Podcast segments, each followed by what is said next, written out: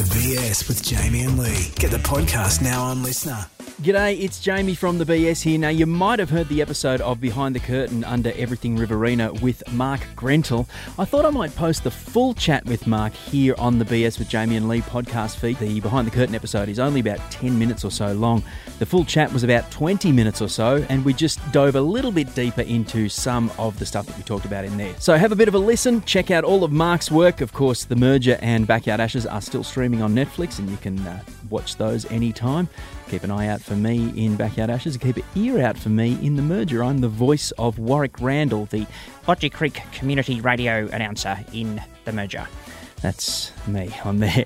And of course, you can catch Lee and I doing our thing on the BS with Jamie and Lee every weekday morning from 6 till 9 on the River Triple M, AM 1152, or live right here on the LiSTNR app. I'm catching up with an old mate of mine, a fellow who wears a couple of different hats, Mark Grentell. Thanks for joining me, Mark. No worries, Jay Way. How are you, buddy? I'm very well, thanks. Now, uh, for the purposes of this podcast, uh, we're talking about the different roles that you've taken on over the course of your career. Now, we've worked together Mm. in a bunch of different capacities. I might start with the film side of things. Now, you are a film director. Tell me a little bit about how that works. Yeah, well, it came about through theatre, actually. I started with you guys in Wagga, um, just making, you know, cabaret and stage shows, and eventually did a couple of big musicals and got talked into applying to NIDA. Um, and then from there, just sort of worked in a bunch of big musicals, you know, Rock of Ages, Dr. Zhivago with you, and a few others here and there. Um, and then just always had a passion for film. And Coxie, as my good mate Coxie, had a great idea for a film that we talked about for a long time. And when I was at NIDA, we just decided to write Backyard Ashes. And then I just literally had to Google and read books and figure out how to direct a film because I'd actually never done one before, except for our, our lovely little independent uh, films with a handy cam. That shall never be released. um, and yeah, it just sort of grew organically from there, man. Like went on that backyard ashes journey and just started, and that moved into the merger. Um, and figured it out. So yeah, that, that was kind of the start of the film thing. Uh, I always had a passion for film. Like I grew up in Uranquinty, where there's like one fish and chip shop that had one wall of VHS videos. I'm sure everyone's familiar with that concept. And that's where I used to watch my movies. I just go right, rent seven for ten dollars and watch them, and then just get another seven for ten dollars and watch them. And then, you know, always knew I'd wanted to do film, but didn't really know how. So I just had to teach myself um, and figure it out. And that's where the filmmaker in me sort of came came about.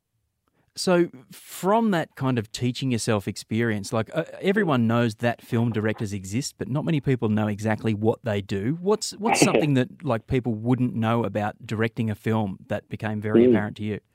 It's a good question because it's like no film's the same either, and the process is completely different with every project that you work on. So the, the true answer is no one really knows uh, until you're in it. There are some core things that you do re- you know, repetitively, obviously, um, within the role, but I think it's incredibly collaborative. Um, I kind of expected that, but you're heavily reliant on the expertise of all the other people within your team. So you can't do the acting, you don't know how to work the camera, you're not a DOP, the costume. So it's beautifully collaborative in that way, and you're heavily reliant on the skills and thoughts and opinions of your team. And then your role is, I always see my role as like a conduit, like a filter, that everyone just bashes information into my brain and I just quickly sort it out the best I can and make quick decisions using their input and their ideas and, and their knowledge, you know. And that's, that's kind of the best way I've been able to sum it up over the years. So you're almost like the hub of the wheel. So all the different Mm. spokes comes together through you, and then you kind of send the force, I guess, or the uh, the intention or the skill outwards to make the final wheel. That's a very Yeah, tortured metaphor, yeah. but No, no, very much so. Like it's, you, you, I think some people are, some directors are auteurs where they just want to be in control of every little detail from, you know, where it's shot to exactly what the color of the paint is to what it is. But I, I grew up in independent film and theatre, so I never had the liberty of just taking my time or even the liberty of choice.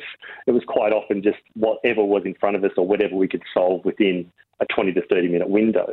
So I, my process organically never became about this or that. It just became about solving the problem immediately in front of you. Um, and then just doing that even when you're developing the script or writing the jokes or working with the actors or rehearsing something, you know, that every there's a different string in every bow to every role. And you sort of just have to learn how to play each string. And then if you don't know how to play, you've just got to learn to listen to the note.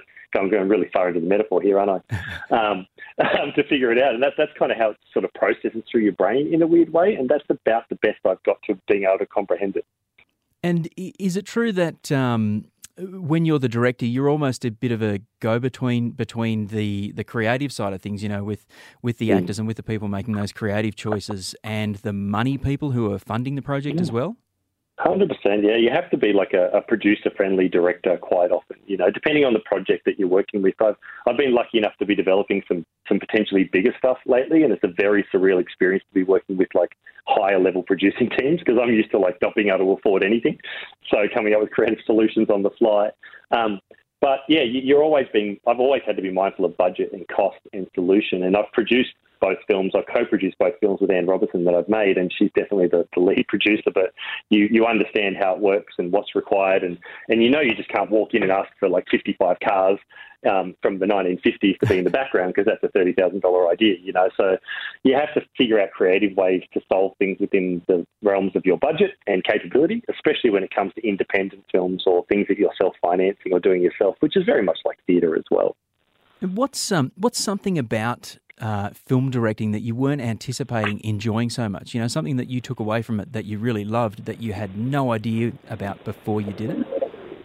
Um, it took me a while to kind of come to terms with it. And uh, not to name drop, but I, I was very lucky. I, have been lucky to meet a couple of really cool people, and, and George Miller's always been one of my filmmaking idols. Like he, I used to watch Mad Max. That was one of the films I, I rented almost religiously from the Quinty Fish and Chip Shop.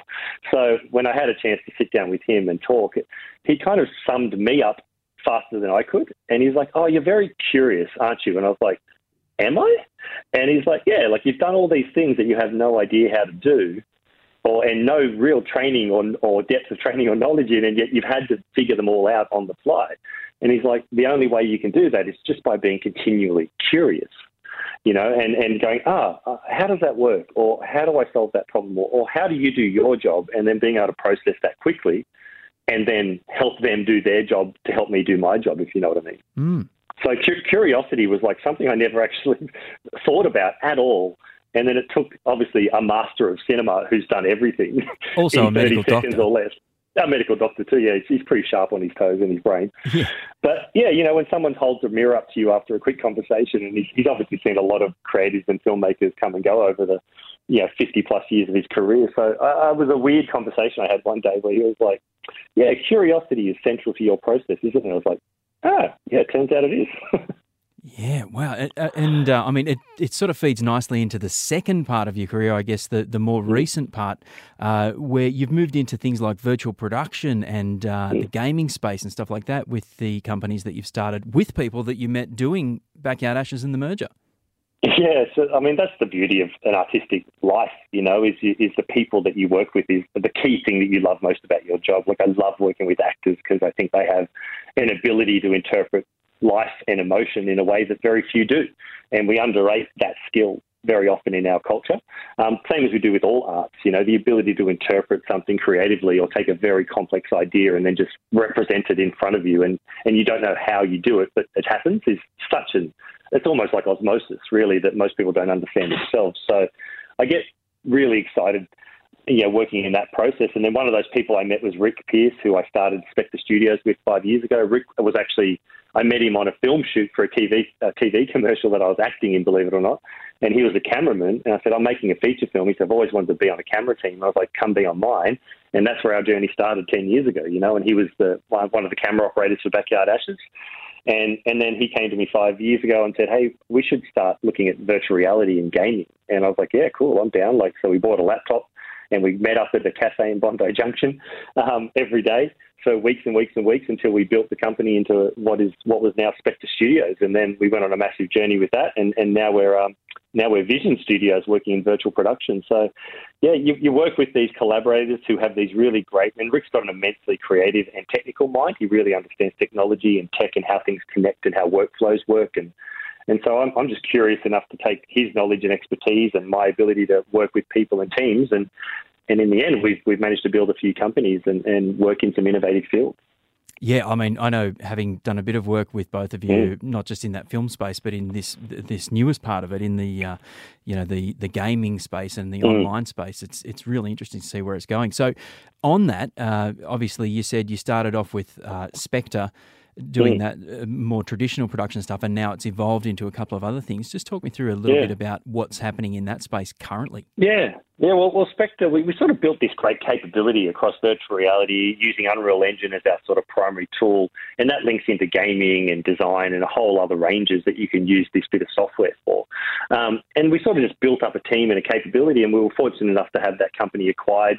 Um, with some, uh, by some friends of ours from Virtually Human Studios, and, and we spent last year going on a, a crazy ride with those guys, helping them build their capacity and, and make some awesome stuff. And and now that we've finished that part of the process, we've moved forward this year, and we have um, Vision, which does like virtual production. So we work with feature films and television commercials to use um, Unreal Engine as a tool to basically do real-time green screen. Is an easy way to explain it for visual effects. And then we uh, we have a company called Replica that does digital twins because that's a really interesting space of creating digital copies of pretty much everything that we touch and use in the world, whether it be a building or uh, real estate for architects or cars or boats or roads or city planning or event planning. You can make digital twins and activate them and interact with them and, and help you just find efficiencies in, in numerous ways.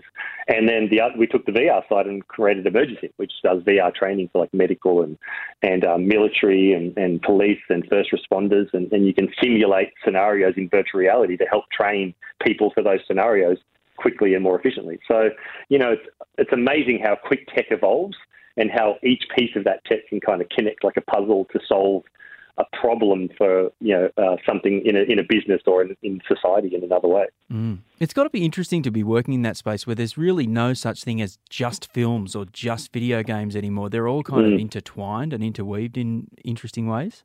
Yeah, Deb, we've always talked about that convergence of those two spaces, and I guess you've been a gamer your whole life too, so you know Oh, full well you've seen the fidelity increase. You know, you've seen the characters, you've seen the narrative. Like The Last of Us is a great example. We played that game whatever ten years ago, Mm. and everyone, went, wow, this is an amazing story, and it really pulled you in like a film, but yet it was a video game. And now here it is blitzing the world as a TV series, and all the gamers are like, yeah, duh, we know. Like, you know, so you- you're seeing story work in another medium, and now you're seeing the fidelity with Unreal Engine 5 and um, all this technology and the hardware improvements with NVIDIA and, and their graphics cards. You're just seeing this kind of build, and, and now we've got a layer of AI coming in and, and exciting and freaking people out all over the world. So I don't know. It's just in, it's in human nature to evolve and develop tech. Um, and and you're watching this convergence between what used to be a video game, and now you've seen like the Matrix demo from last year looks like the Matrix did in 1998, but it's run on a video game engine. Yeah. So try explaining that to the common folk Yeah, incredible. have no idea what a computer is or where to turn it on. You know, it's, it, it melts my brain most days trying to keep up with the rate of change and, and what we're capable of doing with the technology, and I, and I still think we're just scratching the surface of it. Yeah, you're not wrong. I mean, I, I come from my initial um, background is in broadcast TV in the videotape era. So the the whole idea Yeah. that you can use a video game engine like Unreal Five to do real time tracking of a camera, so that you can have a screen behind an actor that shows a Mm. realistic 3D background that moves at the same time the camera operator does, in, to keep it in perspective, is mind blowing to me. It's mind-boggling. I know. We used to play video games. Now we can literally connect a video game to a camera and operate a camera technically inside the video game, if you know what I mean. Mm. It's and then what we used to shoot on blue screen or green screen and then replace in post production, we can do in real time as we're filming. And we're just at the beginning of what's really capable in that space too. So, you know, and that's changing how actors interact with the sets and how creatives design and develop and how we interact. And then you add a layer of AI like that with ChatGPT, and suddenly the creative process starts to change. And you know, it's you have to learn how to create using that tool, just like you had to learn to do math with a calculator. You know, like it's it's it's a fascinating time in in the technological history um, that we're at, and, and I still think, given another decade, and, and I don't even know what kind of conversations we'll be having because I didn't think we'd be having these ones five years ago when I started down this path. Well, that kind of brings me to my next and um, last question is that you did say it's kind of still relatively in its infancy, the, the technology and the artistry in that space. Where do you Mm. see it going from here, and where do you see yourself working in that space in the next five, Ah, man, years? It's a great question, but honestly, like this could be a two-hour conversation that we just pontificate on what's possible because I feel like we're kind of we're in a position where literally anything is kind of possible. It's just really a case of how long it's going to take. Like I don't think AI and, and real time tech is going anywhere. Like it's it's going to integrate into everything we do, just like the internet did, just like every bit of technology we've ever created. So I think we're just going to continue to see kind of exponential growth um, uh, in that area. Where it goes, I don't know. You know, digital twins has so much capability already, like um, where you can just plan out whole things, or you can replicate a digital version of yourself that, that looks photorealistic to who you are now. And it's not unforeseeable that in the future you could easily scrape all of your social media and internet interactions and form some sort of personality, like through an AI that could inhabit that digital Jamie Way. You like know, and that's Black just Mirror. a freak. Like in Black Mirror, exactly. But and that that thing runs around the world doing stuff. That's just one crazy idea that may or may not be possible, but it's it's not. It doesn't sound unlikely. Yeah. Um, and then you know, in VR training, like you know, you, you can run this all the way through to Star Trek level holodeck stuff if you really want to, and and and it's not hard to envision when you look at virtual production now and VR, and you go, it's really just like the holodeck, right? Like we're kind of getting close to that space. There's a, there's a lot of hurdles to get over, right? But that's kind of the vision people seem to have in their head of where we're heading towards. And and to answer like where do I see myself in this space? Like I, I love playing in this space. But the cool thing about it is there's so many incredibly young, talented people. Like our staff are just straight out of school, did a couple of years at a you know AIE or some other interactive arts place, and they've just got this incredible understanding of computers and technology and how to express themselves or or extract value from that. Um, as well, so you get to work with these amazingly talented people who can just pretty much make anything given enough time and money um, to go through. So hopefully, I'm still working with people like that. And but my long term goal is that I still still love where I grew up and, and where I came from in Wagga, and, and I've still got a really strong spot for regional areas and, and Indigenous um, cultures, and trying to make these opportunities available to people in those areas as quickly as possible, because you know it's now accessible. Like you can easily work in Unreal Engine if you live in Dubbo or Wagga or Walgett. It doesn't matter, you know. Like if you've got the willpower and you've got the means or access to a PC, then you can you can work in these areas and you can build these worlds and you can contribute to this this industry. You know, Yeah. so that's exciting, and there's, there's no barriers uh, internationally for that as well for kids in remote areas. It really does seem like uh, the technology has gotten a lot more democratic, hasn't it? The fact that it's so Yeah. accessible at such a relatively low level, you know, you don't need that beefy a laptop to run certain programs or anything. Most you of them do can it run on a anywhere. Harvey Norman laptop. Yeah. Harvey Norman laptop and Unreal Engine is free to download. And there is like hundreds of hours of tutorials given away for free online. And there are great paid tutorials you can do too to, to become proficient in these skills and, and start a whole new career that you can do working from home, but work for major game companies all around the world. Or, or you know, it's it's stunning. And and those barriers, I think, post COVID, people are becoming really aware of that um, too. Is that you have a skill, and and the computer can be a sort of a window into into a way that you can still create and be part of this this industry. Um, and, and it's all free and accessible, which is great. Like you know, for, for people to get started, there's less and less barriers of entry. Mm. It's exciting to see.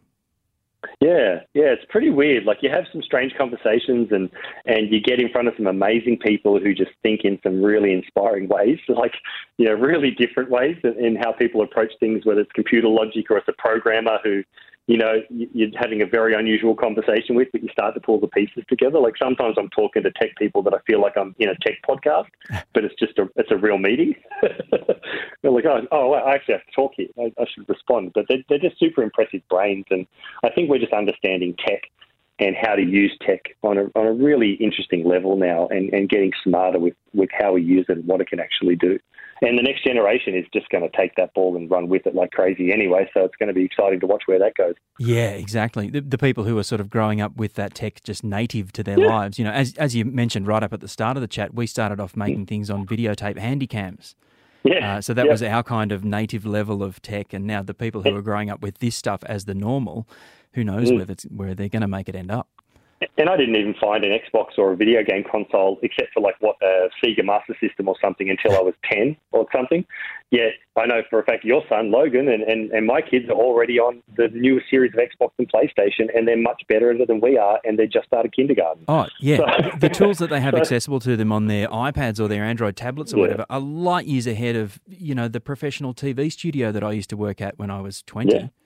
Yep, and they just take to that technology Yep. like it's very little issue, and and they're, they're, that's where they're going to build their professional value. Like those that understanding how those things work and how it can be used and how it connects into the society and, and the economy that we that we need to move forward, that's where they're going to look to extract their value. I get calls every week from ambitious young kids who are desperate to get into the video game space and want to figure out where and how. And, and that's just going to keep happening because all these kids are interacting with their phones and technology and gaming consoles, and now their cars are like computers as well. Like, it's just an inevitable process that we're just going to learn to grow and evolve into. And, and it'll have its ups and downs and it'll have its scary moments, but you know, I, I think it's inevitable. And, and, if you do it in the right way, I think it opens up opportunities that never once existed for people in, in lots of areas, particularly in regional areas, which I'm particularly passionate about. Yeah, fantastic. No, I, I thoroughly agree. And uh, it'll be interesting to see kind of where everything ends up, not due not in small part to innovators like yourself.